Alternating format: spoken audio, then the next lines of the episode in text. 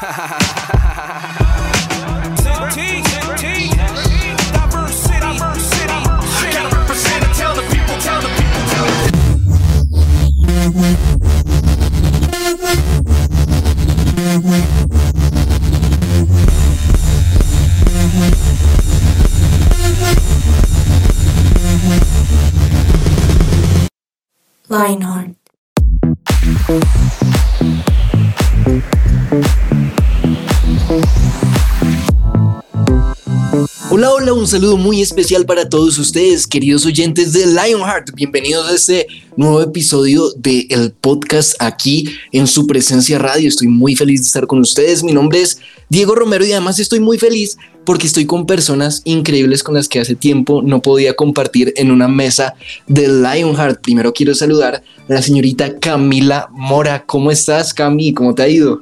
Hola Diego y todos nuestros oyentes, qué alegría compartir mesa contigo nuevamente y más del tema que vamos a hablar hoy que me parece un tema bastante confrontante. Uy, eso sí es verdad, es uno de esos temas que uno dice, chévere hablar, pero también que le tocan a uno como esas cosas que uno dice, uy, ¿será que lo he hecho bien? ¿Será que lo he hecho mal? Pero ya vamos a hablar más acerca de eso, porque también quiero saludar a don Juan Manrique, cómo me le va a tiempos también sin verlo, sin escucharlo también. Dieguito, claro, uff, eso mejor dicho, el, el último programa en el cual estuvimos juntos, yo creo que literal fue en esos super pandémicos así en pleno 2020.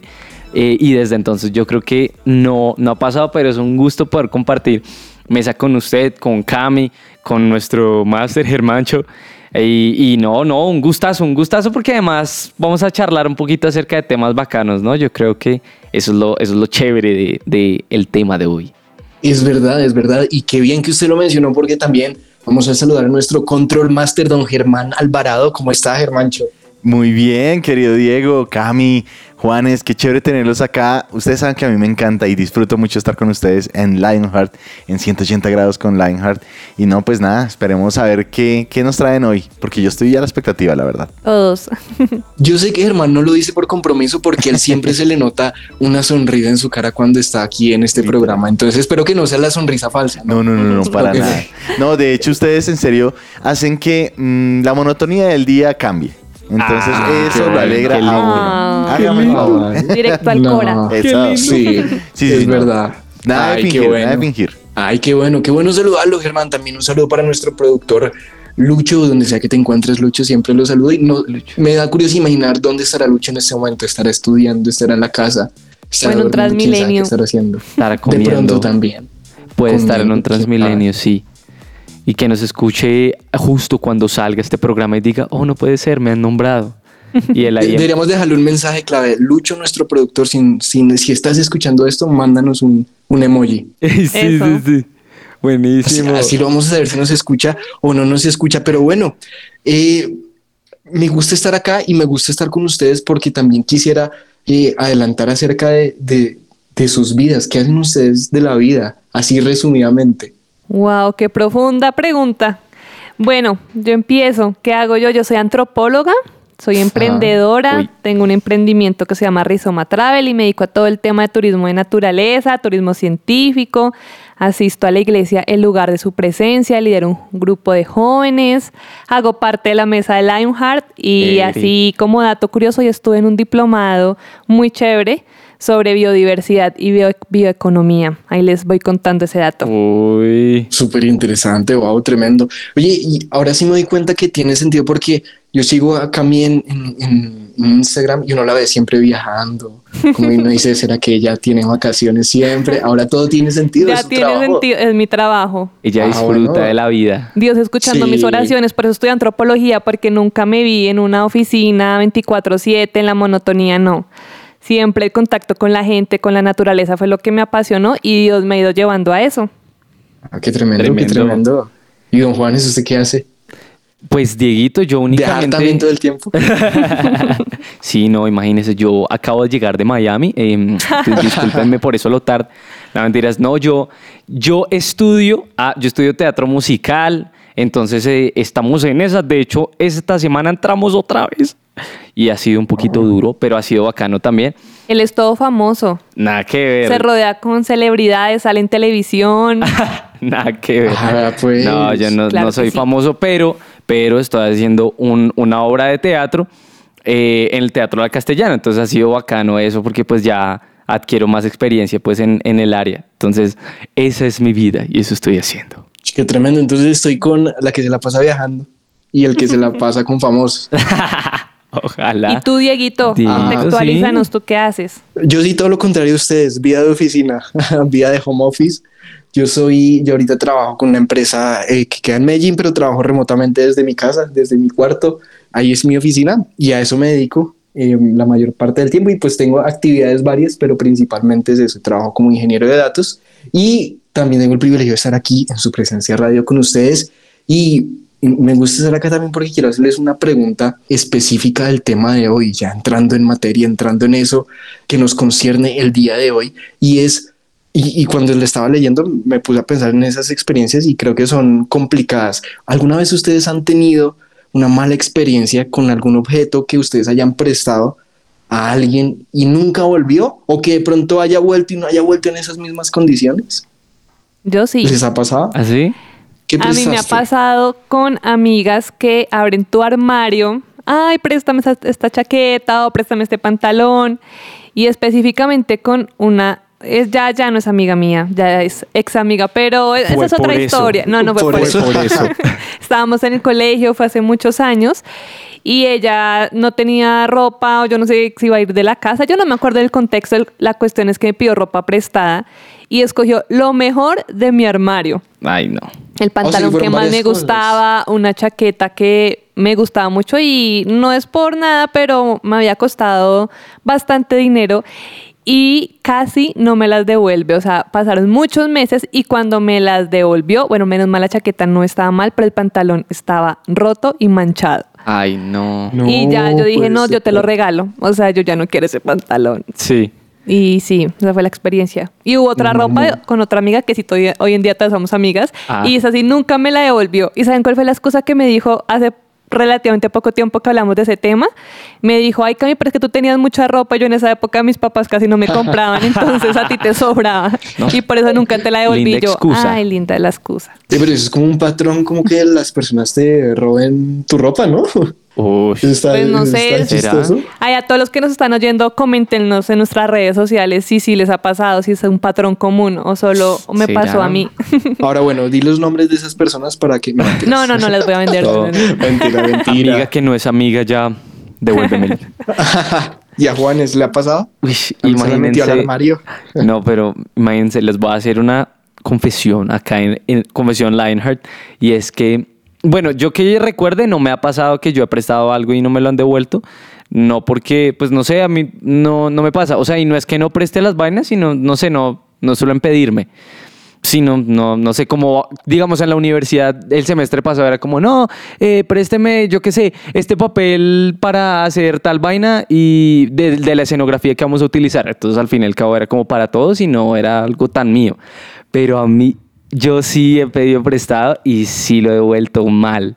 Mm, Entonces, la otra cara de la es- moneda. Esa es la ¿Cómo otra cara. así? Imagínense, imagínense que el semestre pasado justamente estábamos haciendo una escena y necesitamos una claqueta de cine, ¿sí se acuerdan? Como de la de eh, luces, cámara, acción y, y sí, como que la se golpea y bueno, la necesitaba, entonces yo publiqué como, ay, ¿quién tiene una? Y un amigo que estaba en la universidad también nos dijo, ay, no, yo tengo una, yo tengo una, yo se la presto. Y fue y me la prestó. Eso pónganle que me las prestó en febrero del año de, de este año, de este año de hecho. Y yo se la devolví en mayo. Wow. Que, y el man no me había dado plazo, pero pues si era como, si va a grabar una, una escena, pues me imagino que no se va a demorar más de un mes. Y no solo no se la devolví en mayo, sino que el, el tornillo que tenía, que sostenía el palito de arriba y toda la claqueta se cayó. Yo no, no, no me di cuenta.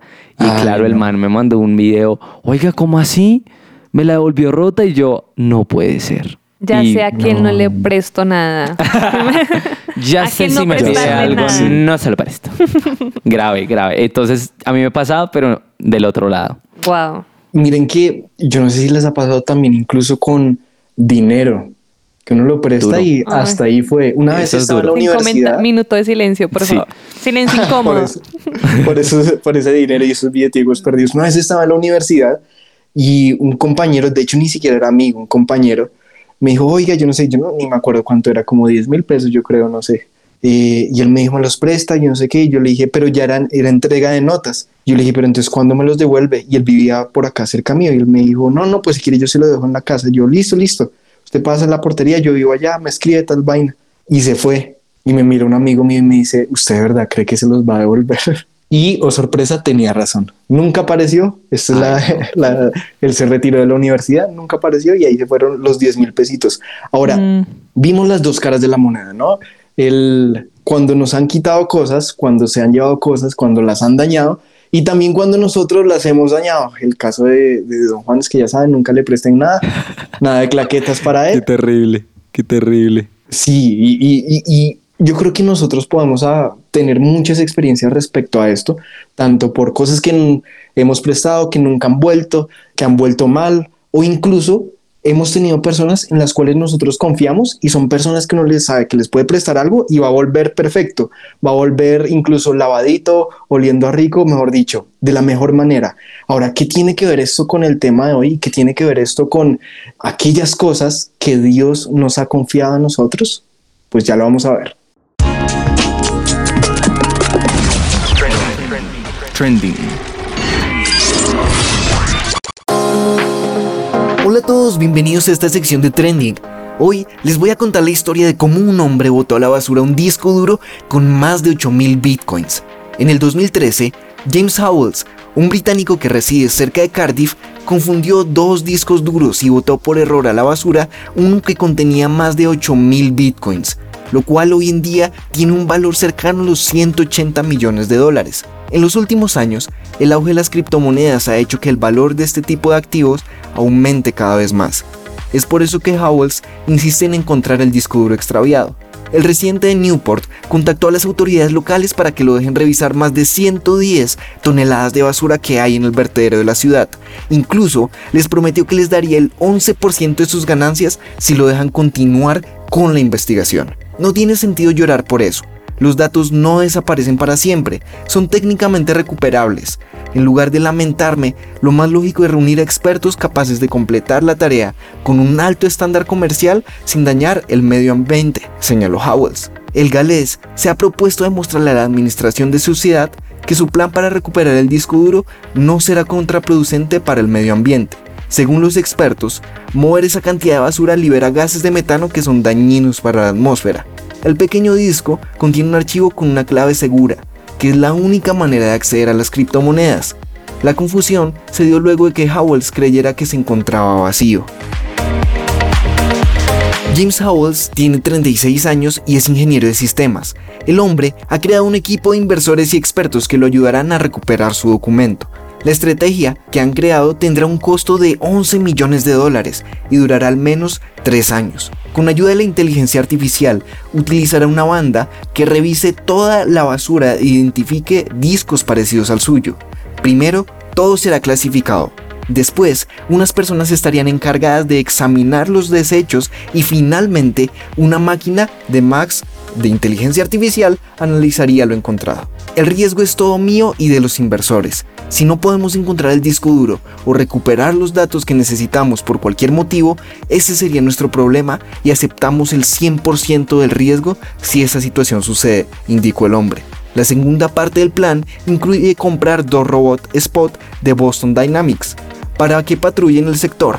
Howells es consciente de que su disco es muy codiciado, por lo que tiene un presupuesto de tener seguridad 24 horas en el vertedero mientras se realizan los trabajos.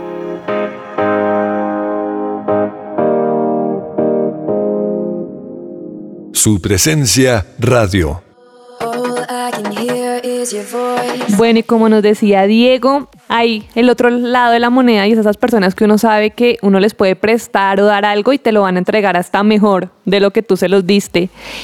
¿Y qué va todo esto con lo que vamos a hablar hoy? Y es que sin duda en la Biblia Dios nos habla muchas cosas respecto, no propiamente a lo que estamos hablando, pero sí a que todo a nuestro alrededor le pertenece a Él. O sea, todo Tremendo. lo que podemos ver y hasta lo que no podemos ver en el mundo espiritual le pertenece a Él. Y hay un versículo en Salmo 24.1 que dice, Dios es dueño de toda la tierra y de todo lo que hay en ella. También es dueño del mundo y de todos sus habitantes. Wow. ¿Por qué creen o creen Tremendo. ustedes que es fácil para nosotros entender esta verdad? Yo creo que es difícil, es difícil porque uno ha estado acostumbrado desde chiquito a saber que las cosas le pertenecen a determinadas personas. Entonces, por ejemplo, eh, que hay cosas uno cuando chiquito esto le pertenece a mis papás, entonces ya ellos me dieron un regalo, entonces esto es mío, entonces, o lo que es de mi hermanito y lo que es mío, y uno se pelea por eso y no, es que eso es tuyo, eso es mío, se lo presto, no se lo presto. Y yo creo que es muy difícil entender que incluso uno trabajando ya eh, muchos años después, cuando uno gana dinero, uno dice, pero es que es fruto de mi trabajo, pero entender que eso le pertenece a Dios y que nosotros somos quienes los manejamos es muy difícil, porque todo el mundo piensa al revés, todo el mundo piensa que uno es propietario y que uno se lo ganó de alguna u otra forma. Total. ¿Tú qué piensas, Juan? ¿Es fácil Sí. para nosotros entender eso? No, para nada, para nada, para nada. Porque pues lo que dice Dieguito, o sea, es como, además, creo que algo tan simple como, ay no, pero es que yo no veo a Dios, pues es, es ese argumento, esa fortaleza mental que tenemos de, no, pues seguramente pues es mío o es de tal persona. Entonces, y yo creo que eso pasa cuando conseguimos sueños, que es a veces lo más triste, ¿no? Porque oramos y es como, Dios, ayúdame a conseguir esto, ta, ta, ta, trabajamos, que no sé qué, y lo conseguimos y decimos como, ah, soy un teso, o yo por eso lo conseguí, soy, y yo hago con esto lo que quiera porque es mío. Y no es así, o sea, y no, no, o sea, es difícil porque a veces pensamos, pero ni siquiera lo estoy dañando, obvio, porque nos lo ganamos y lo hicimos bien, toda la vaina, pero olvidamos que al fin y al cabo es de Dios y Dios nos ayudó a conseguirlo y sigue siendo de Él. Sí, y yo creo que muchos de los que nos oyen, hasta de pronto la primera vez que escuchan esto, que Claro. todo le pertenece a Dios, porque en el mundo en el que vivimos nos han enseñado que esto es mi vida, son mis gustos, o sea, como que nos ponemos en el centro, somos muy antropo, ¿cómo se dice? No tengo ni idea. Antropocentristas. Sí, como que el ser humano es el centro de todo. ah, ok, No, hasta, allá no llega nuestro conocimiento. No. Germancho, ¿sabe cómo se pronuncia? Germancho, ayúdame, por favor, que me enredé. Ibas bien por ahí. Antropocentrismo. Eso, Ah. ay, muy bien, gracias, ¿Y Germán. qué es antropocentrismo? que el ser humano es el centro de todo. Ah, ok. Entonces nos Ah. creemos realmente los dueños de nuestra vida, de nuestros gustos y no es que esté mal, Dios nos ha dado pues el libre albedrío, pero ahí sacamos a Dios muchas veces como de nuestro de nuestra de nuestra vida y ahí es algo clave, que ahí voy, y es que nosotros somos administradores de lo que Dios nos ha dado de nuestro cuerpo Wow. y muchas veces vivimos sin tener en cuenta que somos administradores. Entonces, así como cuando prestamos algo y estamos cuidando eso de esa otra persona, a veces, no sé ustedes qué opinan de que a veces cuando las cosas no son de nosotros, como "Ah, me vale tres, ¿cierto? Para ustedes, ¿qué significa ser administradores? ¿Qué Uy, es, ¿Qué es- es una buena pregunta. ¿Los corché? es? Es que, es que, por ejemplo, yo desde chiquito siempre administrador me trae a mente el administrador del conjunto. Entonces, el administrador del conjunto, entonces el que está encargado de que eh, de los empleados del conjunto, de los celadores, de las personas que hacen el aseo, de que las maticas estén bien, todo eso está encargado el administrador del conjunto. Pero miren que es lo interesante porque ahí está el que administra, pero finalmente él no es dueño de nada de eso. Sí, Es, eso es dueño o las personas que son dueñas de los apartamentos o de las casas o donde sea que estén viviendo son los que son dueños de eh, esos recursos. Entonces, me parece interesante porque finalmente esa persona puede tomar decisiones por el cuidado y por el bien de eso, pero los demás le van a pedir cuentas de. Entonces, cuando nosotros somos administradores de algo y lo que tú nos decías ahorita, Cami, me parece súper importante y creo que eh, Juancho también lo decía, y es no solo entenderlo en nuestra cabeza, sino qué estamos haciendo con eso, ¿sí? Porque si uno es bueno cuidando las cosas de los demás, a veces uno tiene y, y uno de pronto con sus cosas propias uno dice, ah, pues es que si se rompe es mío y no va a pasar nada. Pero de pronto uno dice, uy, pero es que con las cosas de los demás si se rompe, pues de pronto sí van a haber problemas. Ahora, Juanes no pensó eso con la claqueta, pero pues, No, no se fue malentendido, Sí, por no favor, no me entiendan mal. Pero sí, a mí me ha pasado, por ejemplo, cuando me prestan cosas muy delicadas, que me pongo hasta nerviosa, Así prefiero que no pedirlas prestadas. Es como una vez me prestaron una cámara fotográfica y yo, mejor dicho, la trataba como la porcelana más delicada y también cuando me prestan cosas para la cocina, que haces, ah, yo te presto esa máquina o eso que yo tengo, uy, no sé si se le ha pasado, pero yo soy como, Dios mío, por favor, que no me lo vayan a robar, que no se me vaya a caer, que no se vaya a dañar, porque a veces como, o cuando son muy valiosas, oye, creo que eso también es importante, o sea, el valor que tenemos nosotros los seres humanos para Dios, su creación, el valor que tiene y a veces no le damos ese valor y por eso no cuidamos, no somos muy buenos administradores. ¿O qué piensan ustedes? ¿Qué sería un mal Mira, administrador? Mira que eso que dices me parece muy interesante porque a veces uno niega precisamente ese valor. Una vez cuando estaba en el colegio le presté a una compañera, era en esa época era una eh, memoria micro SD, yo no sé si todavía existe, creo que todavía Mm, existe, una memoria micro SD, Sí. pero esa memoria estaba dentro de un adaptador USB. Yo no sé si, si, si estoy siendo claro, si todos se imaginan eso. Era como un convertidor. Bueno, Ah, estaba ok. ahí en el estuchecito y se la presté y cuando ya me devolvió, me devolvió solo el adaptador y no la memoria. La memoria era lo más chiquito. Yo le dije, oye, ¿y la memoria? Me dice, no, ahí no estaba. Yo le dije, no, sí, yo te la entregué completa. No, ahí no estaba. Ahora, eso me hizo pensar hasta qué punto nosotros estamos negando el valor que nosotros tenemos o ese tipo de cosas que Dios nos ha entregado y cuando le vayamos a rendir cuentas, no, pero es que yo no, yo no tenía ese don. Yo no podía eh, de pronto darle una palabra a esas personas y Dios nos va a decir, bueno, y, y las personas que estaban a tu alrededor y esos dones que te entregué y ese trabajo que te di y todo eso, pero no diría, no, pero es que eso no, eso no tenía valor. Ahí es donde yo me pongo a preguntar hasta qué punto nosotros estamos negando, como tú decías, Cami, el valor de lo que Dios nos ha dado. Wow, tremendo, exacto. Y Dios nos ha dado muchas cosas. El dinero, de pronto usted dice, no, pues yo todavía no tengo dinero, pero hasta el que le dan sus papás, cómo lo está administrando, el, nuestro cuerpo, cómo lo estamos cuidando, el planeta en el que vivimos, que ahorita estamos viendo con las noticias, todo el calentamiento global, ir a nada y si otra vez con el mismo tema, pero real, o sea, no han visto en Europa esas temperaturas, los incendios, todo lo que está pasando. Y Dios al fin y al cabo nos va a decir, bueno, yo les entregué todo eso a ustedes, ¿cómo lo administraron? ¿Cómo hicieron el manejo de todo lo que yo les di? Porque igual todos aquí en este mundo somos pasajeros y aquí en Colombia estos días hay una frase muy famosa y qué pena por ser tan mundana, pero creo que todos sabemos si es la frase nadie es eterno en el mundo. No sé si, si la han escuchado en estos, Sí, sí, en sí. estos últimos días por alguna sí, razón, sí. no sé por cuál, pero en todas las redes sociales podemos escuchar eso. Entonces, tremendo. Lo que Dios tiene para ti. Y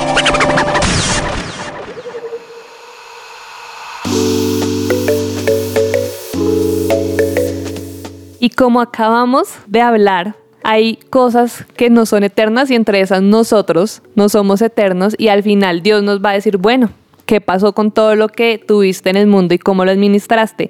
Y en Mateo 25, 23 hay un versículo increíble que dice, su Señor le respondió, hiciste bien, siervo bueno y fiel, has sido fiel en, en lo poco, te pondré a cargo de mucho más. Ven a compartir la felicidad de tu Señor. Y este versículo nos habla de cómo Dios está orgulloso de algo que le entregó a, a su siervo y supo cómo, cómo administrarlo. Y me parece pues tremendo todo lo que a veces Dios nos habla en la Biblia de cuando Él da algo y las personas lo saben admi- administrar o multiplicar. Porque para Dios pues es importante que cuidemos todo lo que Él nos ha dado y como hablamos ahorita pues nos ha dado muchas cosas y muchas veces las administramos no, no muy bien. No sé ustedes si tienen algún ejemplo de cosas que Dios nos ha dado y de pronto no las hemos administrado bien o quieran compartir con nosotros algún testimonio en su vida. Pues yo creo que hay un ejemplo muy, muy claro y simple y es el, de, el del ejercicio, por ejemplo. Eh, porque hay gente, con lo que decía Dieguito me parece impresionante porque es como, llegamos al cielo y Dios es como, pero ¿qué hiciste con esto? Y, ay no, Dios, yo no sé, yo no tenía ese don. Y es un punto válido, por decirlo de cierto modo, pero no lo podemos coger de excusa, porque entonces hay gente que, uy, ama el ejercicio y mejor dicho, son unos tesos, pero al fin y al cabo, todos tenemos que hacernos cargo de este cuerpo, porque, pues, o sea, si Dios nos promete dar vida, si cumplimos con, con, sus mandamientos, sin- porque él, Él nos ama y todo el tema, pero pues también nosotros tenemos que hacer de nuestra parte.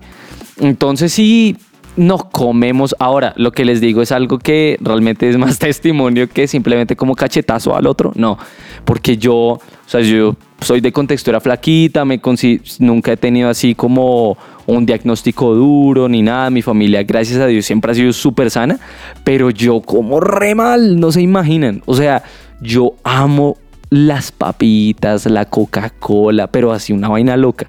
O sea, un tiempo hace muy poco, yo creo que el semestre pasado, que era todos los días tomaba Coca-Cola, de algún modo. O sea, estaba en la universidad y, ay, salí súper cansado, tomémonos una Coca-Cola. Y así sucesivamente, entonces llegó un punto en el que ya me empezaba a sentir mal y era como, ay, oiga, no.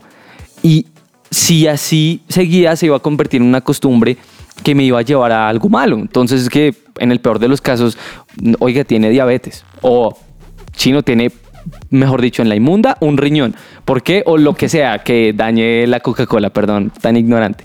Pero entonces creo que es eso, que... El cerebro. Sí, sí, sí. Todo- un ojo por la Coca-Cola.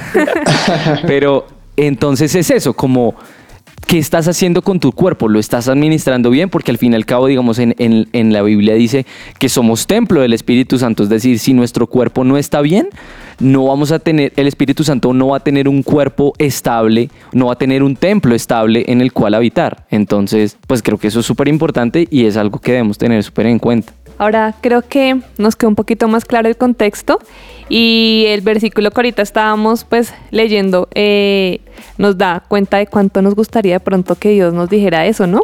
Es tremendo, ¿no? ¿Qué tal? Dieguito, ¿usted qué, qué haría si llega, bueno, el día que llegue al cielo y Jesús le diga, bien hecho, siervo fiel, bien hecho? Uy, tremendo. Yo creo que uno se siente muy feliz, pero también yo creo que uno aquí en la tierra a veces uno siente como ese, yo no sé, como esa cosa de siempre falta algo. Yo creo que uno también no debe darse tan duro, Sí. pero uno también tiene que estar consciente de cuáles son aquellas cosas que uno tiene que mejorar. O sea, como que es un tema de, ah, ¿cómo decirlo? Como de progreso.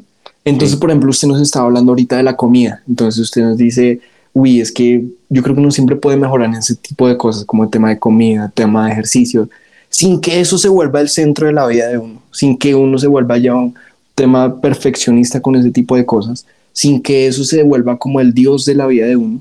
Pero yo creo que uno debería estar todo el tiempo pensando en cuáles son esas cosas en las que uno puede mejorar, cuáles son esas decisiones buenas que puede tomar y cuáles son esas malas decisiones que tomó y uno diga, bueno, de pronto tengo que dejar de tomar esta decisión y que yo creo que Dios en su misericordia cuando uno llega al cielo va a ser como lo es- te esforzaste, lo hiciste bien, lograste esto, esto tal vez no lo lograste, pero sé que lo esforzaste y lo intentaste. Entonces es un tema de estemos siempre con una mentalidad, no de, y, por eso qu- quería ser claro, no de estarnos dando látigo de, ay, soy lo peor, soy lo peor, no, sino de una mentalidad de, bueno, ¿cómo puedo crecer? ¿Cómo puedo mejorar? ¿Cómo, ¿Qué decisiones puedo tomar? Y finalmente si nos ponemos a mirar atrás, ya perdimos mucho tiempo, ya perdimos, tomamos muy malas decisiones, eh, tomamos mucha Coca-Cola, diría Juancho. Sí. Muchas cosas pasaron, pero ya lo que pasó, pasó. Y no nos vamos Sí. a echar látigo y no nos vamos a dar duro por aquellas cosas que ya pasaron, sino más bien enfoquémonos en qué podemos hacer ahora y que pueda tener esas consecuencias para nuestro futuro y que finalmente Dios pueda decir eso de nosotros. Qué tremendo. Y quisiera preguntarles un poquito acerca de eso, como, porque nuestros queridos podcast oyentes dirán, y, nos- y yo creo que pues yo también lo pensaba y era como, oiga, bueno, sí, buenísimo, ok, Dios quiere que seamos administradores, sí, he, he administrado súper mal lo que Él me ha dado, pero entonces, ¿cómo hago? O sea, ¿qué hago? ¿Qué me, qué me aconsejan? Y yo quería preguntarles eso. ¿Qué, ¿Qué decisiones creen que debemos tomar ya en cuanto a nuestra vida para ser buenos administradores? Yo creo algo clave que dijo Dieguito y es no darnos tan duro, ¿no? Porque, por ejemplo, justo ayer llené un test de cuál era mi huella ecológica. Ah, ok. Y era como, de acuerdo a la manera como tú vives, o sea, el resultado, necesitaríamos tres planetas y medio para poder como ser sostenibles. Ajá. Y la verdad, no es por nada ni excusarme, pero yo puse lo más, o sea, prácticamente no me siento tan consumista ni tan, pero nada más con comer carnes o, la- o comer carne casi todas las semanas o con usar medios de transporte, ya todo eso, si tú lo multiplicas, pues como ya sabemos, pues todos los recursos son son limitados, no son, no son interminables, el agua, donde sacamos el combustible, todo. Entonces, por más de que uno intente no tener tanto impacto, igual lo hay. Pero entonces ahí igual es como, entonces no vuelvo a salir, entonces ya no como, entonces que como solo lechuga. Y entonces yo creo que como decía Dieguito, no hay que ser tan exagerados porque hay cosas que pues se salen de nuestro control, pero sí ser cada vez más conscientes de que lo que tenemos hay que administrarlo bien y entre mejor podamos ser no perfectos, pero en nuestra área espiritual, entre más podamos cuidar nuestro cuerpo físico, mentalmente, espiritualmente y bueno, todo, en nuestro dinero, nuestro trabajo, nuestra familia, entre todo lo que Dios nos ha dado, entre mejor lo podamos cuidar, pues yo creo que al final Dios va a ver como nuestro esfuerzo y va a ver lo que lo intentamos y que siempre intentamos hacerlo pues de la mejor manera. Mira, Cami, que tú dices algo y haces algo ahí como un pequeño listado y yo creo que eso es fundamental. Nosotros tenemos que saber y tener un listado de cuáles son las cosas que Dios nos dio. Porque a veces hay cosas que uno dice, bueno, sí, estoy consciente que Dios me dio esto, pero hay otras cosas que tal vez no. Entonces, por ejemplo, para los que trabajan o para los que estudian, Dios les dio o su salario o para los que estudian les dio la oportunidad y va a sonar chistoso y va a sonar a, típico discurso de colegio, pero ese conocimiento que les están entregando eso es algo que Dios les está dando. Entonces, ¿qué están haciendo con eso? Además, también tenemos a nuestra familia, tenemos nuestras posesiones, cosas materiales, ¿sí? Algunos les dan su mesada, algunos sus papás les dan un montón de regalos. ¿Qué es Dios les está dando por medio de ellos? También las personas que están alrededor, la familia, los amigos, las posiciones donde Dios los puso. Por ejemplo, si Dios a ti te puso en un lugar de influencia, también eso es algo que Él te entregó. ¿sí? El tema también de lo que Camilo se decía, los recursos eh, físicos, el, tema de el medio ambiente, todo esto, en donde vivimos, eh, el techo, mejor dicho, creo que son muchas de las cosas y sobre todo este tema de qué dones y qué talentos Dios nos dio. Porque puede que no seamos tal vez los mejores. Si a Dios alguien le dio el talento para ser músico, probablemente en este momento puede que no sea el mejor del mundo, pero Dios puso ahí algo y ¿qué vas a hacer con eso? ¿Lo vas a multiplicar o lo vas a dejar ahí? Impresionante, impresionante, impresionante lo que, lo que ambos dicen, que podamos tener claro como qué es lo que Dios nos dio, pero así súper rápido, queríamos darles también una serie de tips pues muy prácticos para poder ser mejores administradores a lo largo de nuestro día.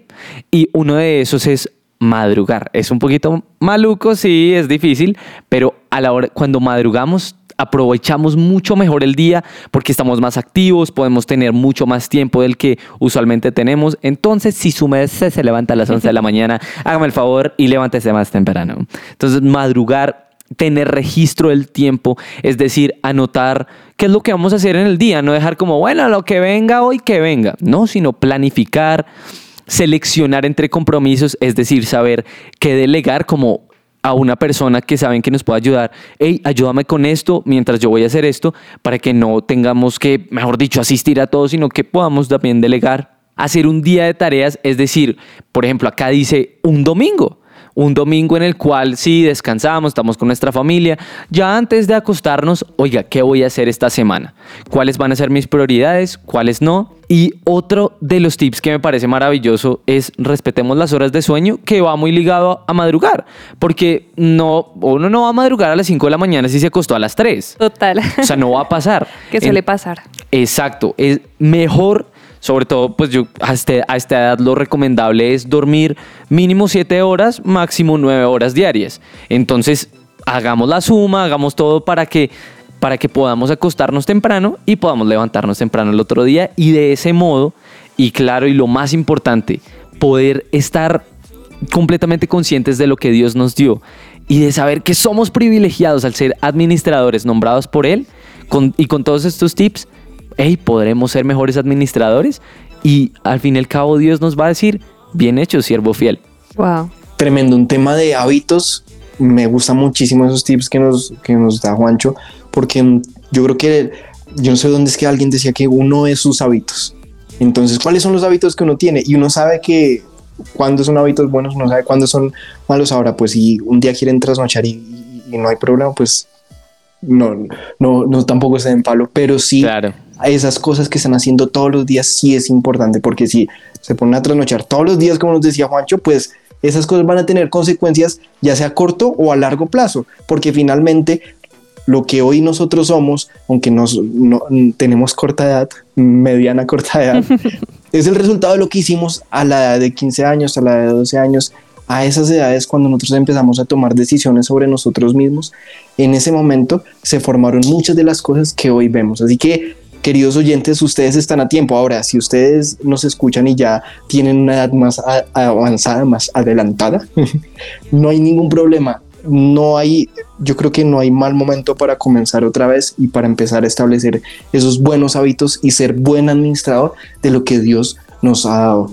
Bueno, queridos, creo que se nos pasó el tiempo rapidísimo. Yo no sé por qué, pero se pasó el tiempo rapidísimo. Ha volado.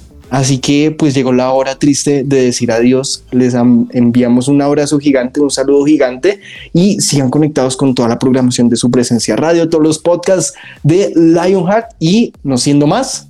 un abrazo, chao. Chao.